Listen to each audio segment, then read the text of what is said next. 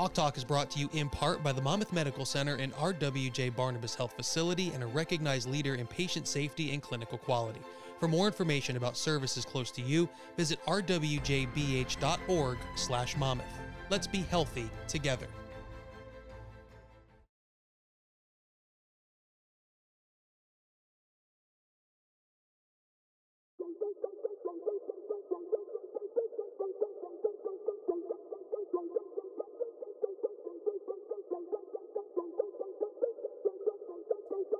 You're listening to Hawk Talk, the official podcast of Monmouth University Athletics. And here are your hosts, Greg Viscomi and Gary Kowal. Gary, we're back. It's been a little bit of time. People get antsy, but uh, they don't understand that the the, he- the heavy uh, social life that goes on. No, I'm just kidding. That's why. That's why this is. No, that's not why this is. It's just um, we've been busy. We're busy trying. You know, they don't pay us extra to do this podcast. We just love to do it. So uh, sometimes the, the regular job gets in in the way. But I am extremely pumped for today's guest because I think it's going to be awesome. It's, uh, his first appearance on the show, 51, 51 shows without this person on is just way too long, and I'm gonna I'm gonna badger him, no pun intended, to get him on a little bit more. Um, but we're really excited to talk a lot of things. Obviously, hot button topics. Uh, you know, Monmouth, huge, huge, huge uh, in the world of men's basketball, and that is uh, a marquee sport here. And we are really, really pumped to have um, our head coach, uh, Mr. King Rice, on. Coach, appreciate you taking some time here and a lovely day in the Jersey Shore. Oh man, this is awesome. Uh, I'm sitting here with the two guys that that do big things on campus. The intro music was incredible. Got a candle going, so the mood is right. Scombs is using his very white, very white voice. I'm like, okay, let me warm up out here. But it's great to be here, guys. And man, y'all had 51 shows. I'm number 51. Thanks, guys. Thanks. I, I appreciate it. Y'all been, doing- bad you've been doing it. it for years. That's and him now, and Eddie for most of it. Now y'all jumped in. finally let me get on. I thought we were tighter than that. That's that's a bad job by me. I, I would, uh, you know what? I'm going to blame Eddie for that because he's not Yeah, here let's blame anymore. Eddie. Eddie, how come I didn't get to come on the show, Eddie? That's the only we reason were why. tight. Because he's not here You changed after you got married, Eddie. You changed. uh, for the better, of course. Of course. like like we all do, right? Uh, no, but seriously, th- thank you so much. And actually, this was co- this was Coach's idea. We were we were ch- chatting back and forth on text about uh, just the never never stop changing um, landscape of college athletics, and specifically, uh, you know, college basketball and, and college football. Probably a little bit more at the bigger level, but college basketball, uh, and everybody's uh, number one topic is is name, image, and likeness. And uh, I, I will be hundred percent honest, um, and I will fall on the sword on this until the until the day I die. You know, when we first started talking about name, image, and likeness, probably about a year ago right now, a year ago from now, I said, ah, yeah, it'll get to us, but it's not really going to affect us yet. I mean, I think it's going to be a couple of years. And, uh, a- and then um, we went through the basketball season and, and it certainly affected us. Uh, and and then Coach Rice went out recruiting and came back in off the road one day and closed my door and said, "It's here." Uh, so I will um, forever fall on the sword and say that I, I completely misread that whole landscape, and that's why I don't coach or recruit. I just kind of uh, write about it and try to get some other stuff done. So, um, just quickly, well, not quickly, but how fast has it been brought to our doorstep? It, it's here. It, it is definitely here, and it's um and it's an exciting time for college athletics. It's anytime there's major changes as coaches, as universities, just people, you you get nervous and you're like, well, what what do you do? How how is this going to work? And then four or five years go by and you figure it out. Mm-hmm. Well, this one is such a major. This is like an earthquake change. You know, this thing is is big, big, big because now kids get money. Okay, so I didn't get any money when I came out. Okay, and I was a highly ranked kid, I, but I didn't think I should have. But I thought J.R. Reid should have got money because everywhere we went, every kid wore a J.R. Reid jersey, mm-hmm. and he was the marquee kid kind of like a Zion back then. Mm-hmm. And he didn't get money. So you just, you know, that's how college athletics was. And the trade was you got an education for your athleticism at the school. And that was the trade. And everybody signed up for it for as long as the NCAA was going. Well, then all of a sudden the money got so big and coaches and all this stuff and kids were getting stuck and and kids not having food and things like that when all this money was going on something had to happen and i think it's right that it's happening i just think we have to learn how to do it you have to talk to your fans and the people that love monmouth and just explain it's a different time now so we have to look at things differently Yeah, you can't go two feet without. It's both sides of the story, right? There, there's people who feel the way you do, and, the, and I think the way that Gary and I do too. Um, and then there's there's usually older gentlemen and women. I don't want to just single. out- Uh, it's you know they get that education. That's what they should be playing for. They should be playing for the love of the game. Blah blah blah. Well, that's okay, but you can't have coaches. I'm going to use Nick Saban as an example. You can't have coaches making nine million dollars a year and you can't have and that's just on a salary forget about endorsements and camps and you can't have universities bringing in 54 million dollars on a TV deal and say well that has nothing to do with the you know the t- the you know 12 kids playing basketball or the 100 kids playing football they're getting oh they're getting an Alabama education which is probably $30,000 um well we don't want to hit alabama like that no, We no, no, no. I'm saying I, I don't. I can't imagine. It's, you know, it's an in-state, you know, fine institution. I'm not bashing Alabama. I'm just using them as an example. So, like, I totally understand that. Yeah, no, you can't. Now, I think when you get a little bit further away from that, that's where I I'm kind of like, okay, well, Monmouth University is not making X amount of millions of dollars off of any sport on this campus, um, but we want to be in the game and to be in the game these kids are going to get compensated. So um it's a reality now. I mean you went out on the road and and you i i think everybody it's no secret you're a great recruiter. You're a great recruiter at vanderbilt. Every place you've been you've been a great recruiter including here.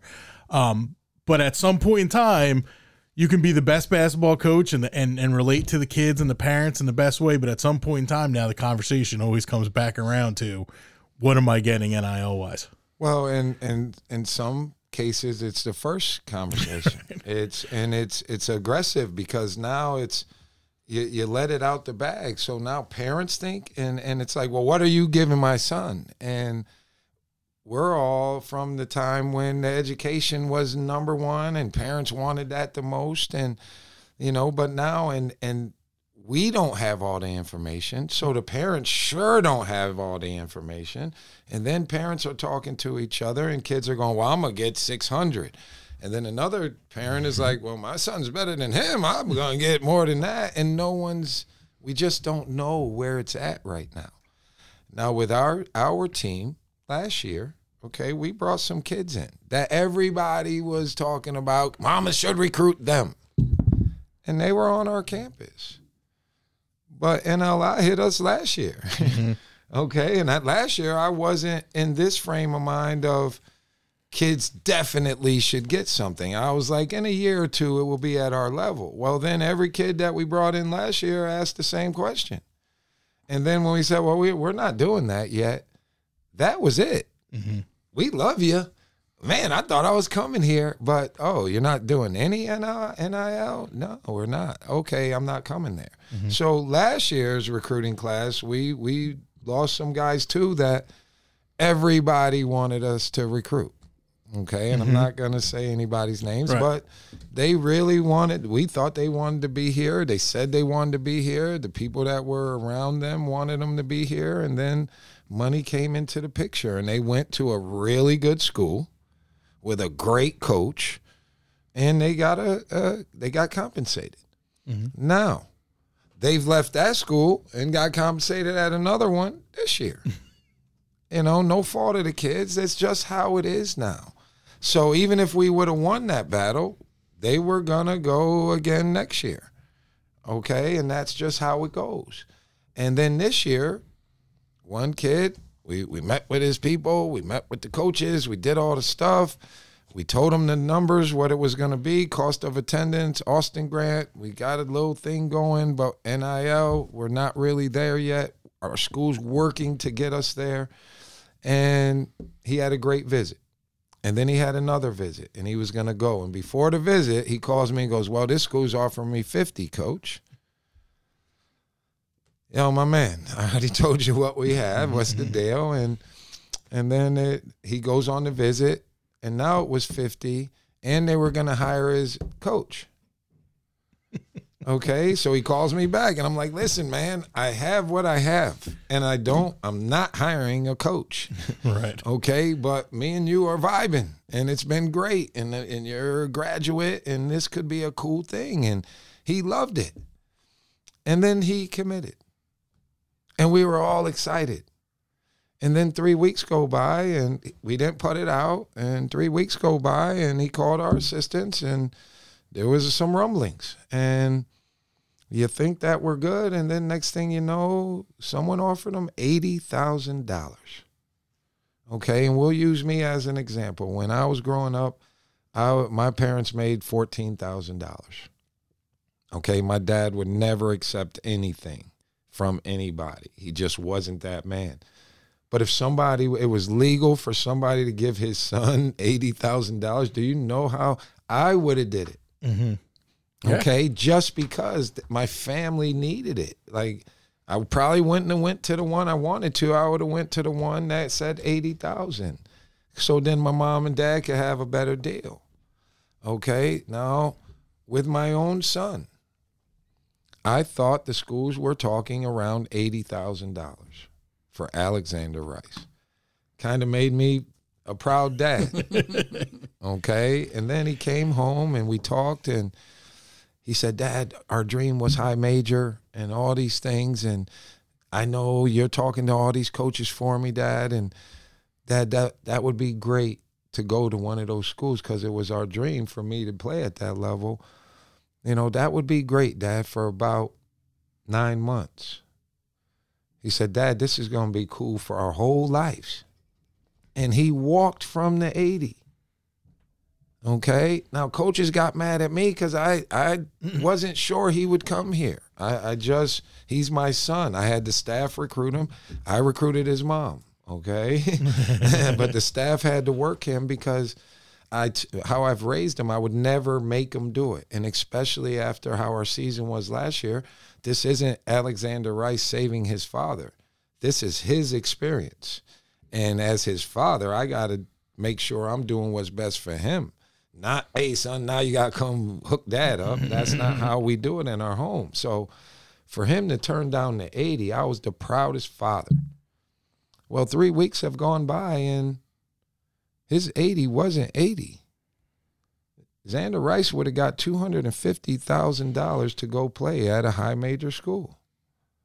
And I'm telling everybody right here today, Mm-hmm. I'm glad I did not hear that number because now that number's different. 80, I was a proud dad. Uh, I, I know we'll be okay. 250 for a 22 year old kid, that's probably, you know, who knows? He might be good enough to play in the NBA someday, but that's not the way it's trending right now. And for someone to give him 250, and then he was going to get incentives for classes and because he has all A's or A's and B's, so he was going to get money for grades and all. You know, it was a lot of stuff, and you know, I just I was the proud dad when he said no to the eighty. Okay, that's a lot of money, and then it, I found out later it was two fifty after he already said yes to us, and I was like, "Is that money still there?" Now you're the angry dad. no, I'm like, man, why didn't y'all tell his dad? What kind of recruiting was that? But it just that's the stuff that's going on now. And, you know, I knew the people really well, so that would have been the number. And for, you know, maybe he still because he knew it was higher than 80. He, I don't know if he knew it was 250. He knew it was in the ones though. He knew it was above that. And he said, no, I just thought it was 80. So there's, you know, but our families, we don't have to do it that way. Right. You know, there's Right. my family when I was growing up needed that badly. You make 12,000, 13,000, 14,000, you got five kids and two adults in the house. That's not enough. And then you have this kid that could get all these things and my dad, my name's King David, so you know I was raised in the church. You don't just take things. Everything's not free and we were that family and my dad the lord was going to take care of everything so we didn't need to take handouts from people and you know so but i wanted to provide for my parents so i would have had to look at things like that to make my family better so i don't fault any kid. But i just want our fans to know this is going on right. and now this year it's last year we lost one or two we've lost pretty much most of the kids we went after we got Alexander Rice. We got Nikita, who's incredible. We got Boog Robinson, who's incredible, who said, you know what? I like what you guys are doing here. And their parents liked what we are doing. And they feel like if they come to Monmouth and do what they're supposed to do, they're going to get money on the back end. And that's old school thinking, but I really appreciated when they said it's not that's not the number one thing, King. It's your whole program and what you guys do for these young men. That's why we're going to still come to Monmouth. Yeah, and and Gary and I looked at at Boogs. It's funny we just you know Miles was Bug. Now we got a new Bug. Um, Boogs highlights from Camden. He went to Camden, right? Not yes. Camden, not the other. One. Uh, it was pretty awesome.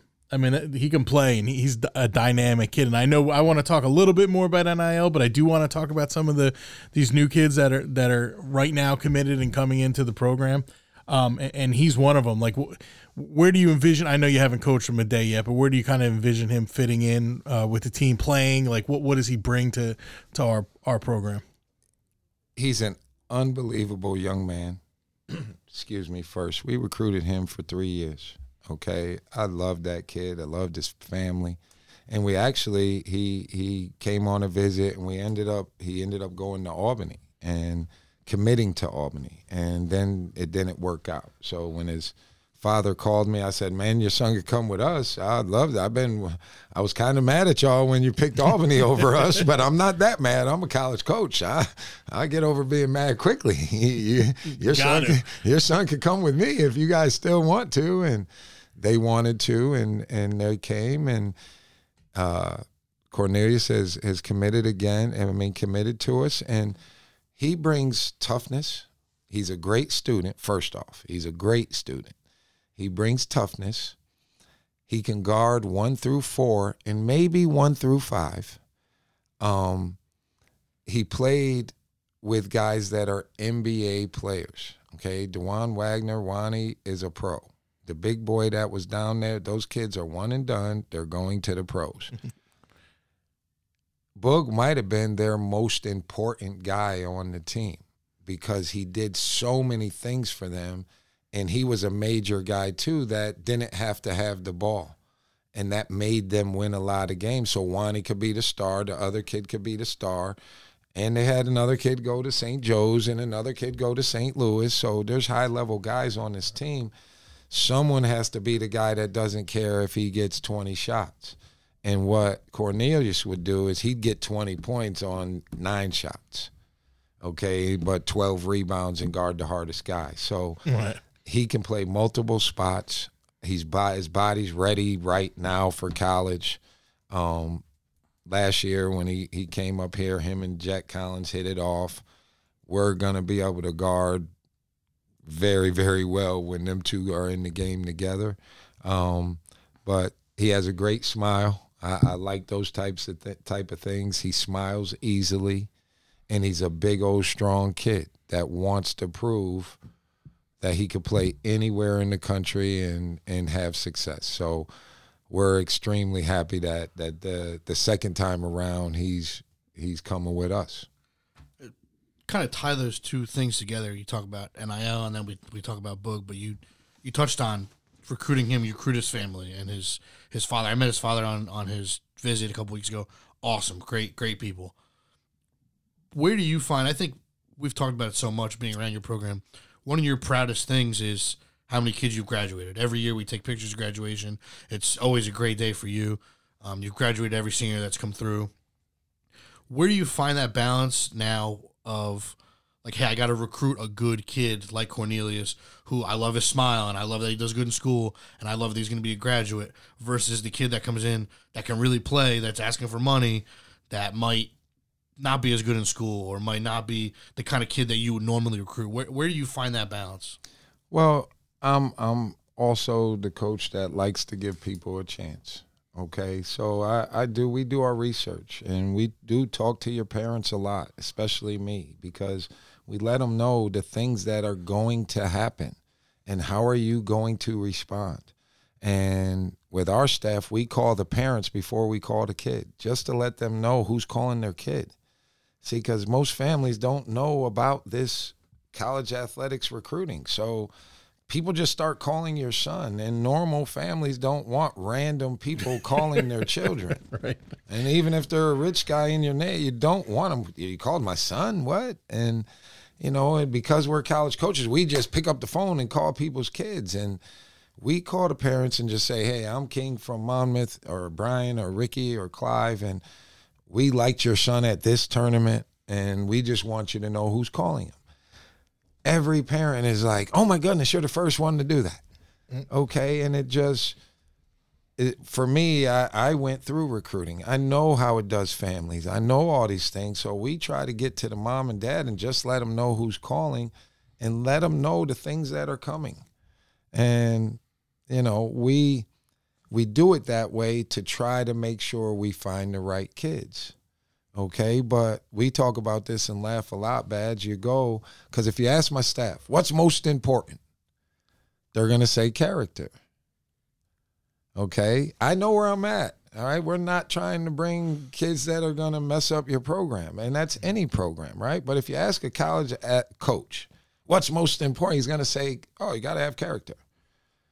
Well, how do you know like he can play hoops?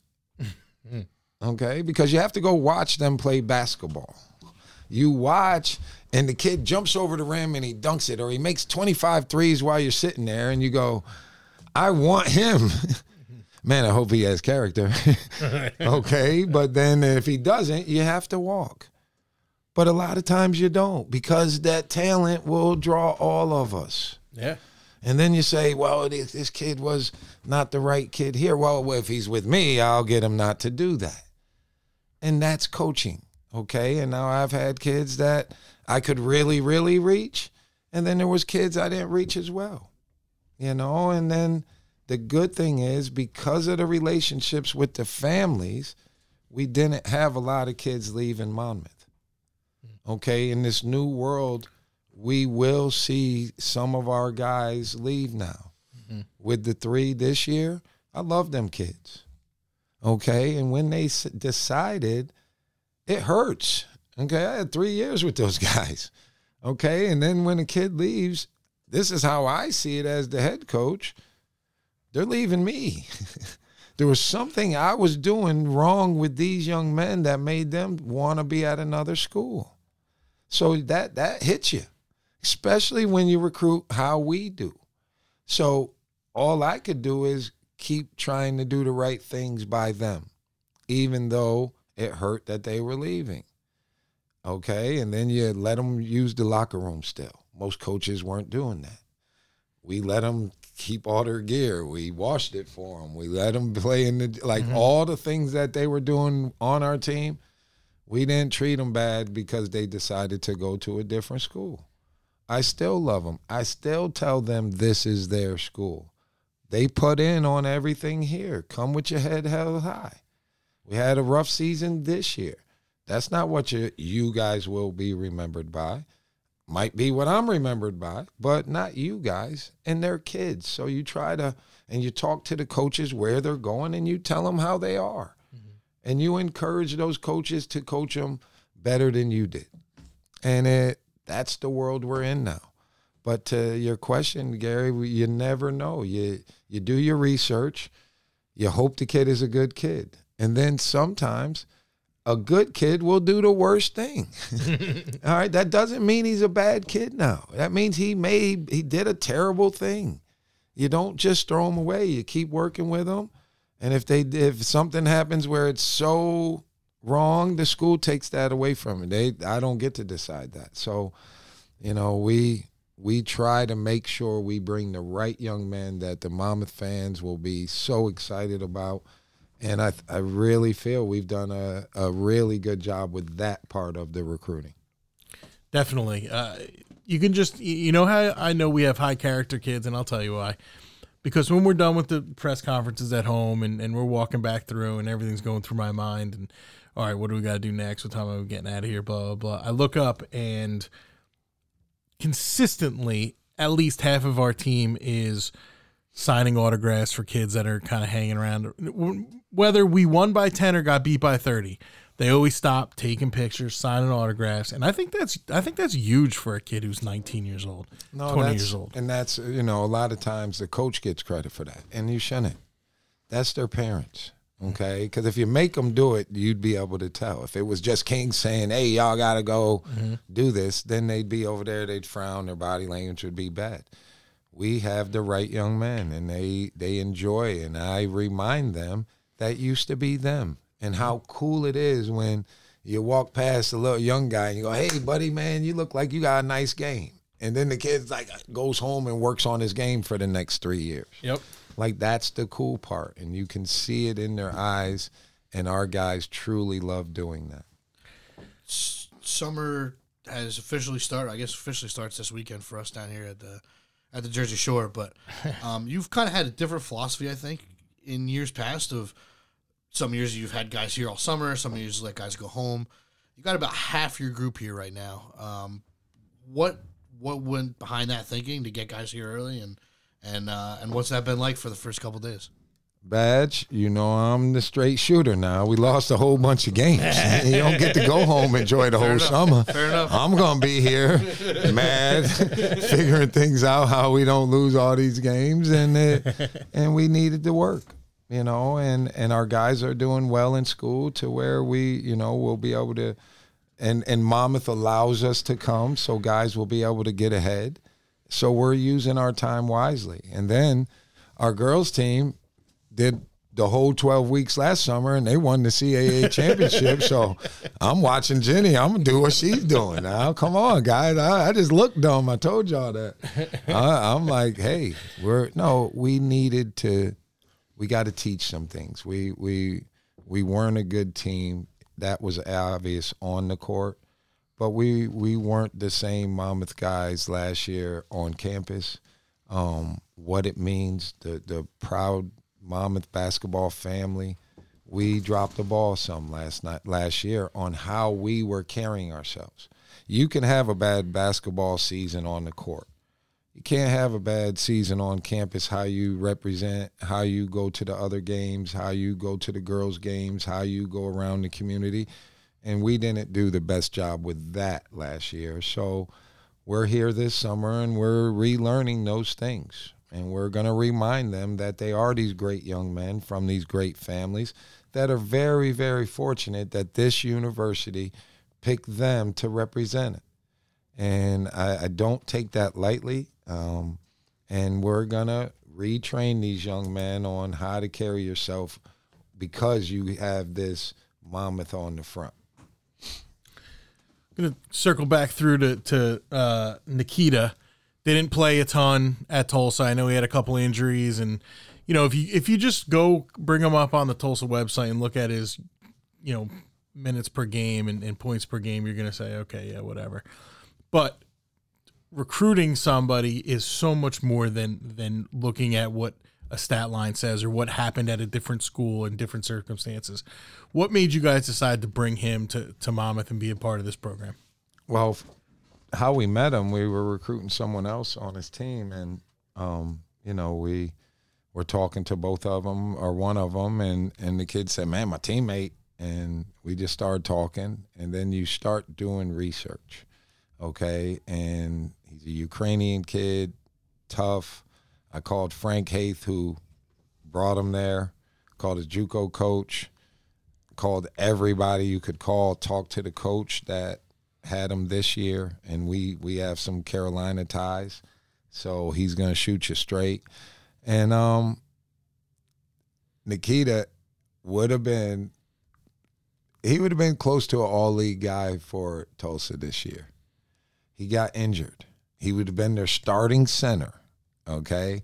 And I understand everybody goes, oh, it's mid major and mid major. Tulsa's in the AAC. right. That's not mid major. That's Houston, who's been in the last couple Final Fours. That's right. Cincinnati. That's right. that's private buildings, private gyms, separate for the men and the women. It's not mid major. Right. It's not apples okay? and oranges. It, it's apples not. And, apples. and and he would have been a starter on their team. He got injured. The kid did what was right for him because he was only going to get to play five or six games. Now, if you put his season on last year that he was the starter and didn't get injured, he averaged 12 points and eight rebounds. Now you're saying, wow, King got a steal. Well, mm-hmm. you didn't you don't know all those things. He mm-hmm. played for a Ukrainian national team when he was younger, and he's a dude.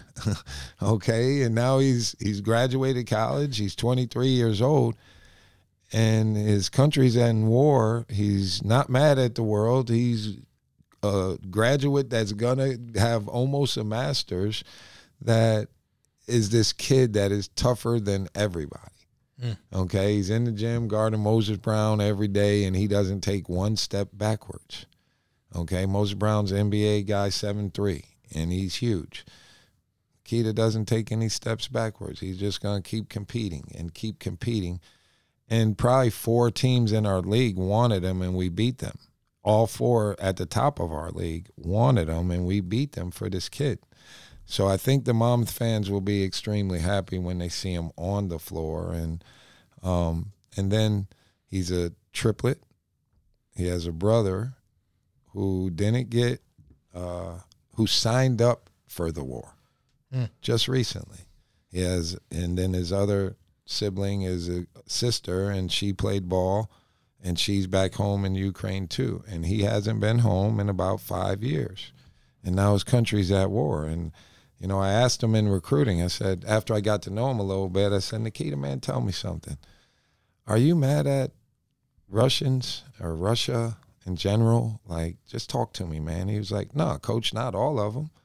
He's like, why would I be? He goes, coach, this is what they do to us. This isn't the first time they've invaded our country.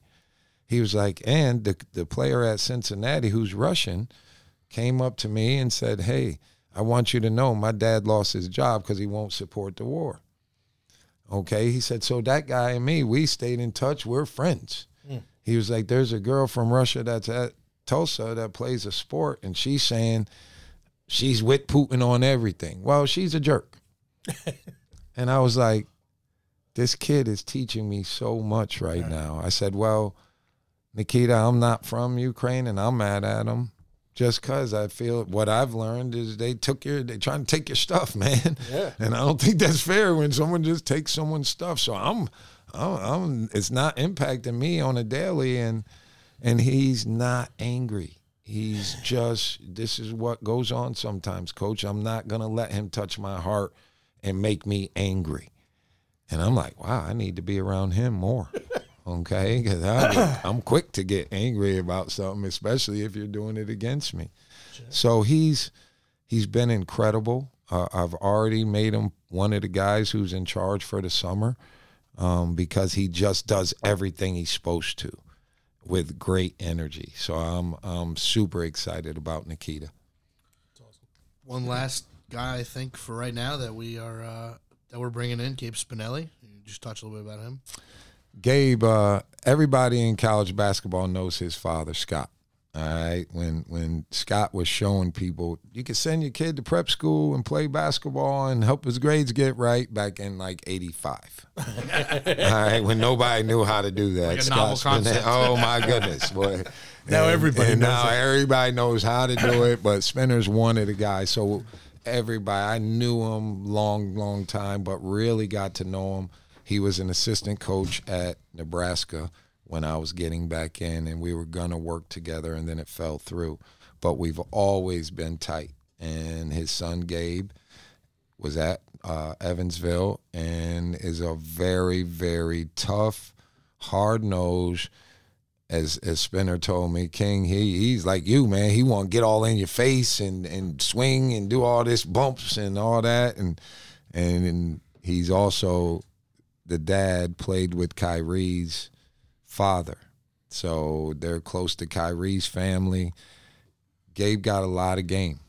He has a lot of game, and he's to get an opportunity here. And he's only to be a sophomore, so he has a lot of years here to grow.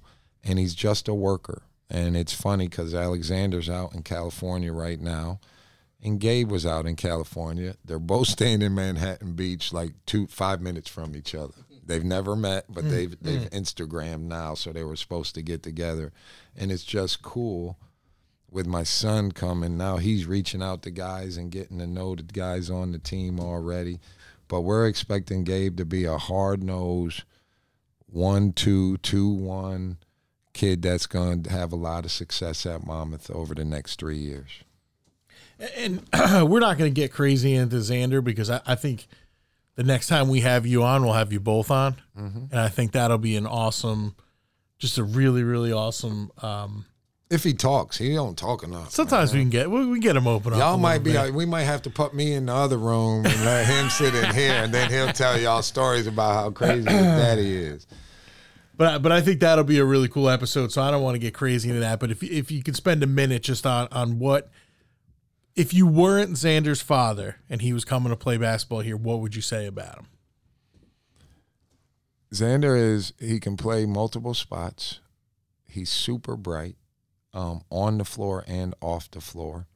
Um, Thank you, Summer. yes, yes. um, the thing he probably does best is shoot the ball. Um, he's not the he he's he's a better player than he thinks he is. Okay, most kids, like when I was a kid, I thought I was the best kid. No one could do anything with me. That's how most guys think. Xander doesn't see it that way. He thinks he's a good player, but just as a person watching him, he's better than he feels. And that's something he and I are going to work on all this summer. And it's I'm excited about that part of it. Um, he's very unselfish. He's a kid that does what you're supposed to do. So when guys don't do right, it bugs him, which is shows signs of great leadership. Um, I've had some of these schools that recruited him, Georgia being one of them. He took one of those tests, uh, personality tests or whatever, and Georgia said, King, we never had a kid score this high. Okay, he's graduating with a psychology degree from Bucknell. So he's probably analyzing his dad way too much. he's definitely smarter than me. Um, but this is going to be one of the coolest things I've ever been a part of just because the man that he is becoming is so cool to see. So now I think I'm mature enough to be able to coach him.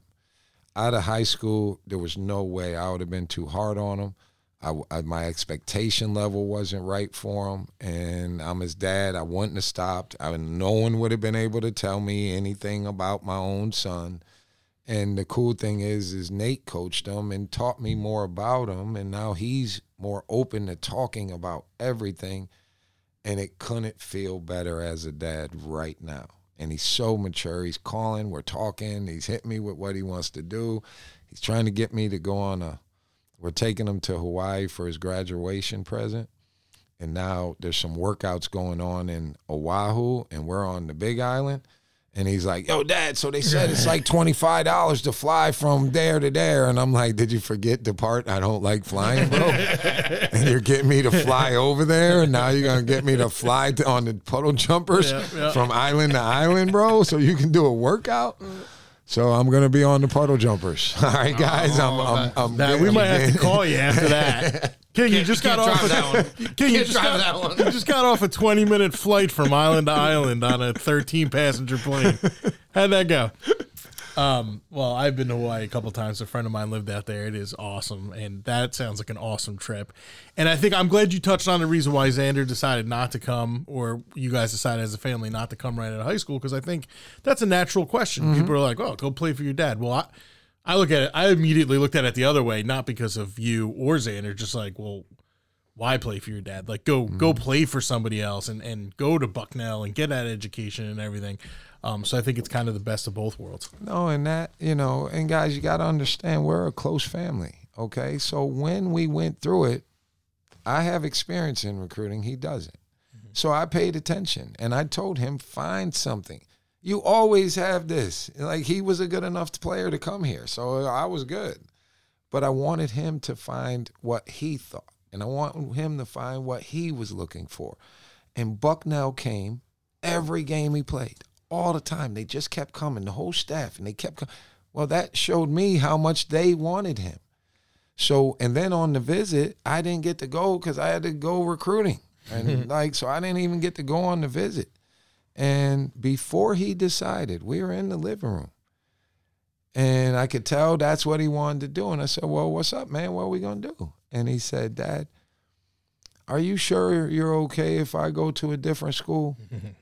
and I was like, Man, I didn't do all this stuff for you. You know, this your journey, man. I had my time, dog. You got to do what's best for you. Come on, Dad, you sure? And I'm like, Zan, you got to do what's best for you. And then he called Bucknell and said that's what he was going to do. And whole house crying. but we were so proud. And and guys, you got to understand, I'm first generation in my family to go to college. Okay? No one went and then I got to go because of sports. I was good at sports, that's why I got to go. If it was just my grades, I don't get to go. I'd have went in the military like my brothers did. Okay? And I'm proud of this. You know, my dad never went to school one day, not kindergarten, not anything, ever. Okay. He has a son that he makes good at sports and he goes to North Carolina. And then his son is really good at sports, but his brain works where he could go to school anywhere. And he went to, he chose Bucknell because that was best for him. So how I see it, my dad lifted it up out of some tough circumstances and taught me enough about education being important. So now my family can have some things, and now my kid went to a school like a Bucknell, and his little brother, hmm.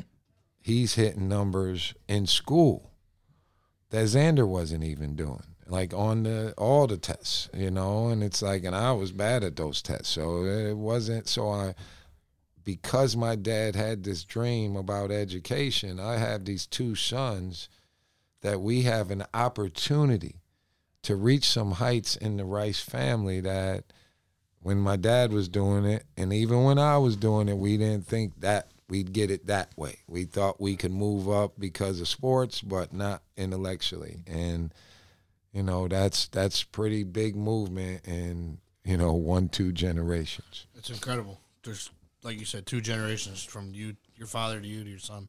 It's uh, it's amazing. It's Crazy. it's- I've heard the stories before, but it's just And that's similar to a lot of families. I Sure. think that's Yeah. why people relate to it. I've met people here that are board of trust people and said, "Man, I was first one too, King." you know, and it's like, wow, that's Right. and because of education, you really can change. You can change the direction change your whole life. of so many things. And I was mad at my dad when he was making me do all the school stuff, but I'm, I'm thankful to him now. I want to touch on one thing in, in your program. It's something I'm working on, um, putting out there from a communications uh, standpoint, part of my job. But um, you two guys, part of your program that achieved some really high academic things this year. One of them we know all about is Jack Holmstrom.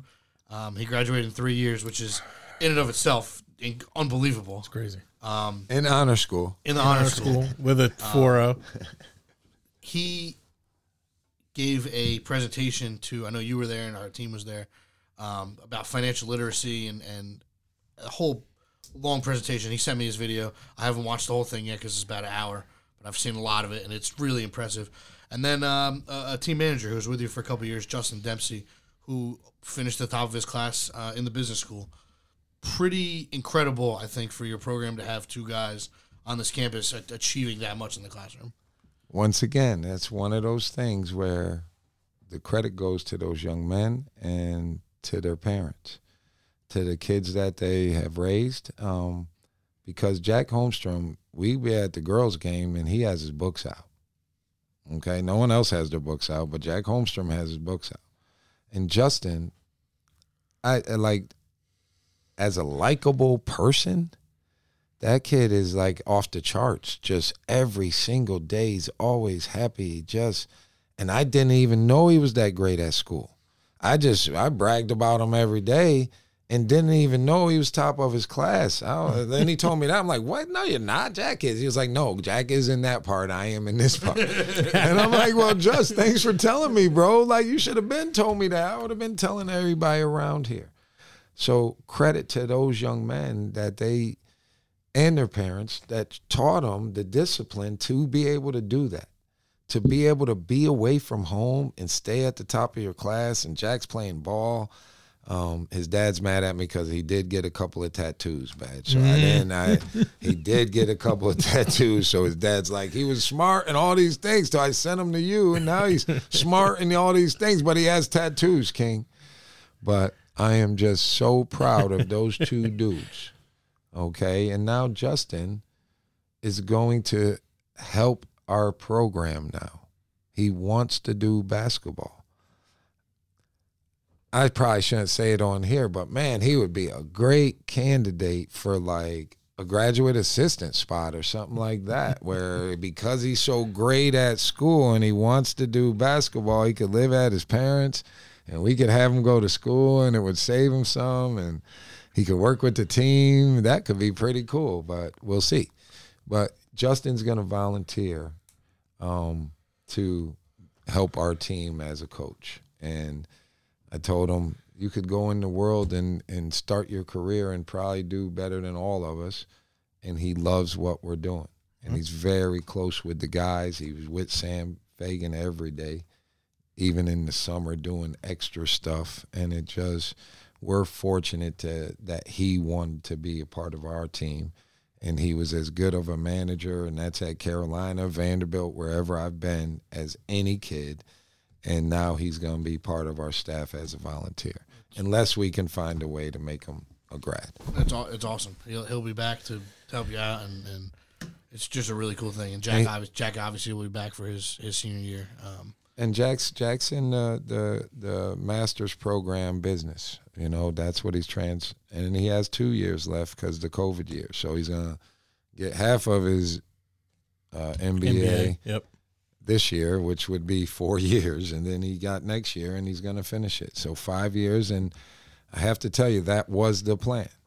Okay, I just didn't think he'd be top of the class, and my thing with him was, Jack, you got to stay disciplined because you're not going to drop your grades on my watch and all this stuff, and he's done even better than we could have imagined. He's a special kid, great kid too. Um, all right. Well, we've taken up like 48 minutes of your time, Let's which go. is that, a lot. It goes fast. It does go fast. And uh, this, we, I will promise that I will promise everybody this. It will not be another 51 episodes before we have Coach Rice back on. Uh, you know, one thing we kind of touched on re- really quick that we, you know, we are in the works of, of, and me and you have been working really close on this, and, and a couple other folks uh, uh of kicking off the first Monmouth Collective and um, we are doing it with a company that is has done things the right way. They have a proven track record.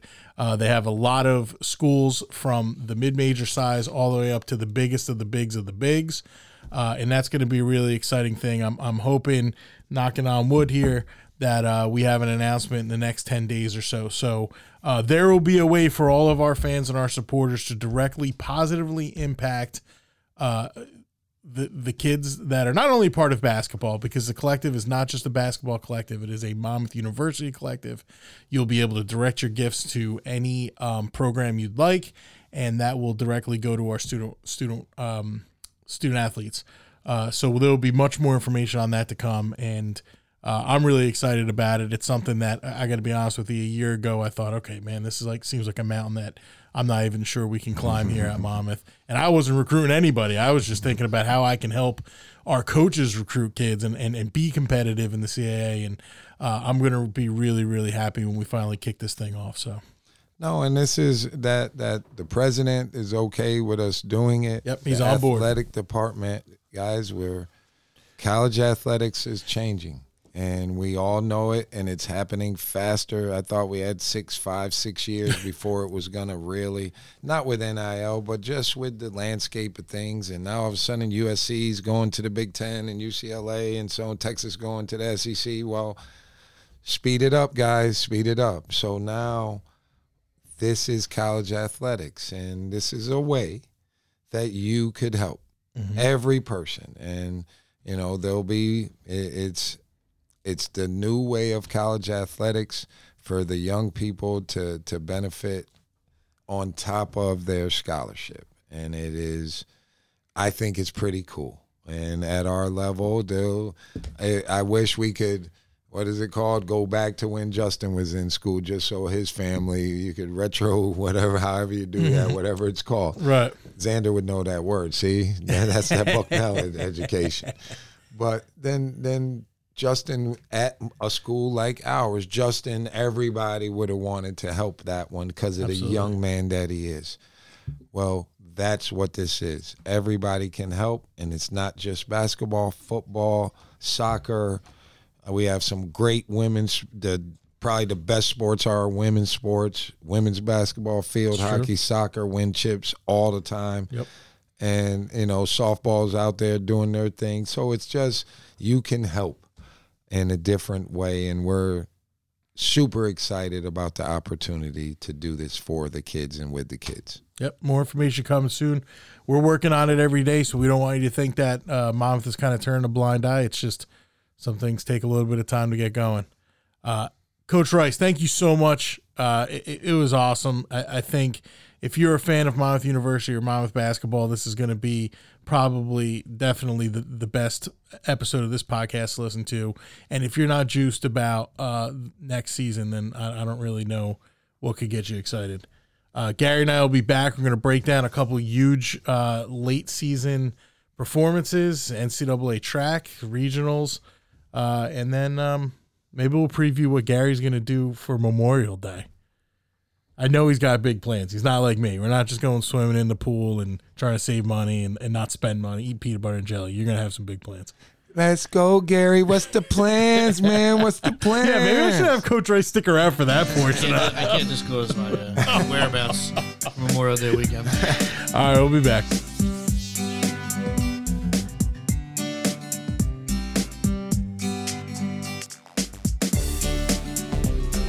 T2 Green is New Jersey's finest indoor golf training center and recreational facility, now open in West Long Branch.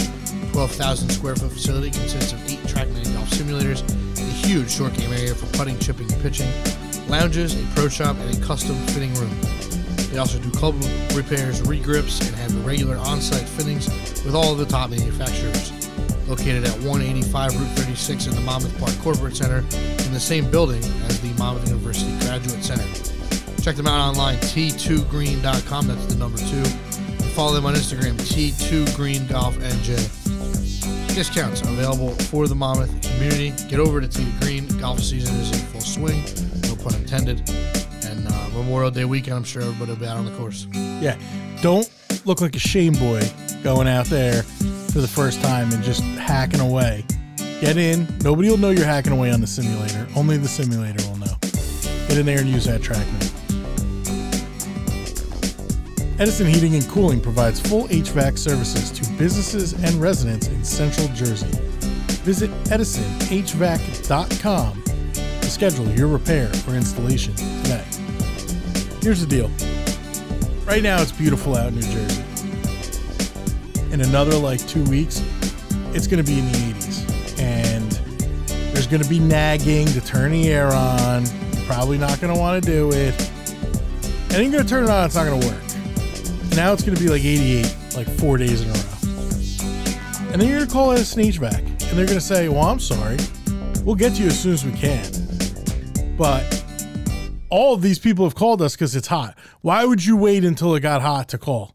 Preventative maintenance. Give them a ring, have them come out, check out the system. Maybe you got an old system. There's lots of rebates. You can find that. We, we had a tweet go out about that. Get your air nice and nice so that you know you keep everybody in the household uh, nice and cool. And nobody likes being cooler than the Badger. That is absolutely correct. Uh, that was an awesome podcast with Coach Rice. That was great, and and I feel I feel really bad that it took 51 episodes. But to our defense, he did have his own podcast. You guys had your podcast a couple years ago, um, for like 10 or I think it was 11 or 12 episodes. So that whole time we were kind of doing two podcasts a week. That was a That was a lot of podcasting I was doing then. That was a time. Um, I wanted to bring this up with with Coach Rice, but I didn't get a chance to because we had already eaten up like an hour of his time, so I felt bad. But uh, one of his former players uh, and former staff members, much loved, uh, has a big big deal going on today that you're going to end up going to. Yeah, I'll be heading over uh, shortly here after we record this podcast. Um, beloved Hawk, uh, Josh James, who I think anybody who's ever come across is a big fan of. He's he's the Impossible not to like, unless you're DJ Carson. Yeah, Loser. I hate that guy. Um, Hate him. Josh graduating today from the police academy. Going to be uh, going to be on in Neptune locally um, as as a, as a police officer. So it's definitely been a dream of Josh's for a long time. Even while he was was coaching, was was definitely starting to get the itch to to, to start be a police officer. Um, so it was a long process, and uh, I'm super pumped up for him to to get this journey of his career um, going today with with his graduation from the academy. Yeah, hundred percent. Um, Monmouth Track and Field sends seven down to the regionals. Evan Nadrowski crushes it with the seventh best throw in the javelin, and he's going on to nationals. Unbelievable. The throw, the Mon- Monmouth Track every year has somebody in the outdoor nationals. It's not always it's not always a field athlete. Sometimes it's an it's sometimes it's middle distance. Sometimes it's sprints or, or a relay. But um, I was just I took a screenshot of it, but uh, there was a picture of three of our guys standing in front of the board that had Evan in at, at he's a sophomore too, by the way. Had him in at we'll we'll have him on the pod. Had him at at seventh place, and the schools listed above him. I don't remember them all, but it was some combination of LSU, Clemson, uh, Texas A&M, think maybe Notre Dame, Penn State, and then like Monmouth. So I mean, if I, if you are a Monmouth fan, I don't know how you cannot have a tremendous amount of pride in the fact that you know it's it's six high majors, the most money spent in the in the in the country on athletics, and then Monmouth continues to place uh, place our logo among those. So I, I just think that's awesome. It's great. Credit to Evan. Credit to Coach um, Coach Nelson and crew. Coach Spalding, Coach Spall. They they continue to, to to do this every year. It's it's remarkable. It's been since I've been here and before. So just uh, just incredible the way they continue to, to send people to nationals and he'll go down to I believe Austin, Texas. Um, it's in Austin. and try to win himself a national championship. Right, that would be um, that would be one of the top accomplishments in the history of our department. So Easily, best of luck to Evan. easily. Um, here's uh, the next thing up on, on my list, like a rundown. Uh, Trey Dombroski. Dominating. every time I get on Twitter and he has an outing, they tweet about it because he's just striking folks out left and right. Well, there's a there's a couple accounts. The this week was the official minor league baseball, which means he had one of the best performances in all minor league baseball. And if you know anything about minor league baseball, it's about seven thousand teams. Seven thousand. So, um, so Trey came in out of the out of the bullpen and threw five incredible innings, struck out eight guys. Um, he is tearing it up, and wouldn't be surprised to see him get promoted uh, at some point here in the coming weeks or into the summer. Where is he at? What level? Uh, he's in A ball right now with the Fayetteville Woodpeckers. Now, everybody tells me that the, the path to the majors is not through AAA. It's usually through Double A.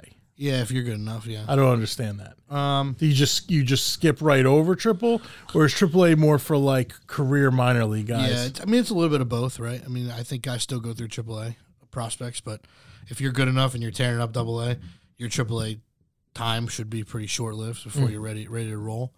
Um, and plus, Trey is a um, Trey is a college kid as opposed to high school kids. So kids get drafted at 18, they have a number of years of development before you try to get out to the major leagues.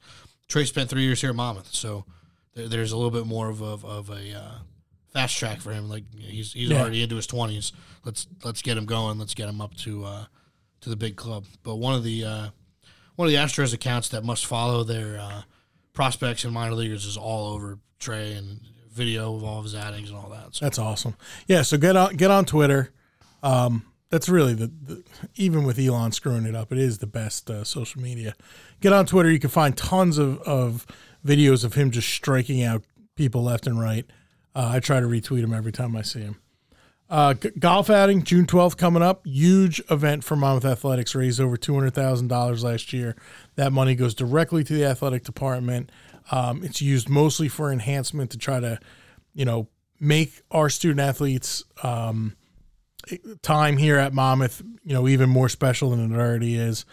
Uh, there are sponsorships. There are very, very limited spots open to play in it. Uh, I don't want anybody to have sticker shock. It is at Metedeconk National. This is not, you know, we're not going to Bel-Aire in in Wall Township. There, it, it's um, it's probably the nicest course. Would you say it's the nicest course below the Driscoll Bridge in New Jersey? You're you play many more courses than I do. You have much more money than I do and much more time. Yeah, I mean with the unknown of, of Pine Valley, which is supposed Right. to be like this incredible Augusta National esque place, but nobody. It's not even on GPS. You can't even find it on a map. Oh, it's like secret. Other than that, but Teacock's as nice as I've seen, um, especially in this part of New Jersey. It's it's incredible. It's an immaculate course. They treat us well. Tree's great. Um, if anybody's listening, if anybody has an extra spot in their foursome, Gary's looking to play. I'm looking to play. So Gary's looking to play. I will Yeah. not help you win uh, any type of tournament, but I will know. also not help you lose. There's so much cheating that goes on at those There's so much cheating. so much BSing and cheating. But seriously though, uh, yeah, it's it's not cheap to play in, but um, the best way to do it is go to whatever corporation you work for and say, hey, listen, this is uh, tax deductible and uh, cough up whatever it is, sponsor something, get in there, get a twosome. Maybe you don't have any friends. You have Gary play with you. It'll be a lot of fun. He gets very mad at himself when he misses golf shots, so that's kind of fun to I'm watch. very mad. Um, he should just be bad like me, and then you're like, oh, Very competitive. then you don't really take the bad stuff. You're just happy with the good stuff. Although I get mad too. Uh, so that's that that's monmouthgolfouting.com. Did I lie about that? You're in charge. Yeah. I work for you. Mo- Well, there's a couple ways to get to it. There's monmouth.edu backslash golf outing. I think it is monmouthgolfouting.com. Uh, but there's uh, all the ways you can do things. Uh, and if if you absolutely, we have a couple spots left just for golfers. Uh, but like I said, it's um it's not cheap, but it's uh, it's an outstanding uh, philanthropic effort, and you will get an opportunity to play in a course that most of us do not have. I don't even get to play, although I might have to weasel into somebody's foursome. Uh, finally, the the big news of last week, and he would kill us even for bringing it up. Uh, Jeff Stapleton stepping away, retiring. Uh, I've gotten all sorts of stupid uh, emails and texts. He is not being forced out. Uh, he does not hate Monmouth. Uh, it comes down to this, and, and we'll have him on, and he can explain himself. But it comes down to it's just time. It's just 37 years in this job. I don't think people know from outside looking in is a long time. It's a grind. It's a lot of hours. It's a lot of weekends. It's a lot of headaches. It's a labor of love, And Jeff is is one of the most hands on hands on. administrators I've ever been around. Um, we, I think, are fortunate, especially us in, in communications and um, marketing and broadcasting and so forth, to see Jeff as a friend first. Um, when he was the deputy or before he was in charge, he was traveling, and uh, the people that travel to those games are us, right? It's the team and it's us. So if Jeff's jumping in with anybody, um, it was us. So we've spent a lot of time with Jeff on the road. Um, he's the best. He's put in a lot to this place. He's seen every game since 1990, pretty much. It's crazy. He doesn't miss very many. I think before last season, I think he had missed like maybe four or five football games total. I'm like sitting here trying to think back to it. One of them was which we drove overnight to Liberty. Uh, Yeah, he missed that Opted one. out of that one. Did he go on the crazy trip from Coastal? Yep. He was on that. Yeah, I will. I'll drop in a quick story here. Um, we're at UCLA in men's basketball opening night. Everybody, obviously, that follows this podcast knows what happened.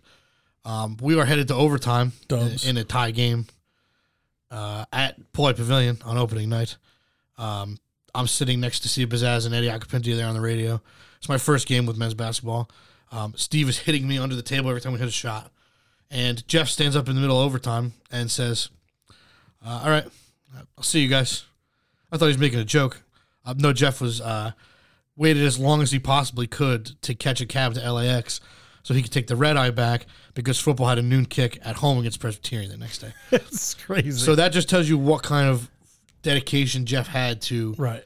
hey, it's awesome. We're at UCLA. This is a monumental moment, but I need to be at. There are things that I need to be at the home football game to do that nobody else can do. So I'm going to catch this red eye and listen to the last two minutes of the game on the radio in a taxi cab. It's crazy. So that's a that's a Jeff story. And, and he just he goes to everything. So you know, hats off to him. He is one of the best parts of this place. We're gonna miss him. I'm gonna miss him. Uh, I'm still gonna try to make him go on a couple road trips with us next year. Yeah. Uh, we have some good ones planned. So hopefully we can get him to jump in the car with us, and and he likes all the shenanigans. Uh, still reads a newspaper in the car sometimes. Nobody is loves snacks more than loves peanut M and M's. peanut M and M's, Diet Cokes. Jeff will get in with a, a thing of Twizzlers. He's big into Twizzlers. Those Twizzlers. So I'm going to miss him on the road. I'm going to miss him. He's been an outstanding friend and an outstanding mentor. Uh, and I think in his last four weeks here, we're going to have to have him on the podcast one more time, uh, maybe just to do some uh, thinking back. And uh, I don't know, he might not. I mean, he didn't even want to really make a big announcement. He was kind of mad that we did it. Uh, but people need to know. Got anything else for us, Gary? Are we are we good to head off into Memorial Day weekend? I think we head off. This is a uh, a weekend that we here at Monmouth and we here in this area really look forward to. Yeah. I know that uh, that I look forward to it every year, and uh, the weather looks to be pretty good. So, with that being said, Greg, um, I will see you on Tuesday. Yes, sir. See you Tuesday.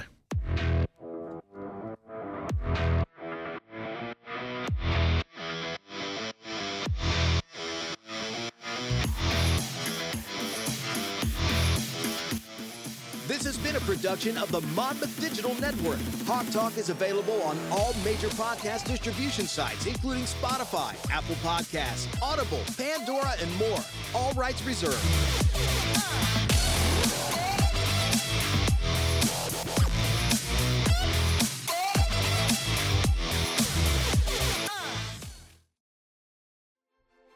Hawk Talk is brought to you in part by the Monmouth Medical Center and RWJ Barnabas Health Facility and a recognized leader in patient safety and clinical quality.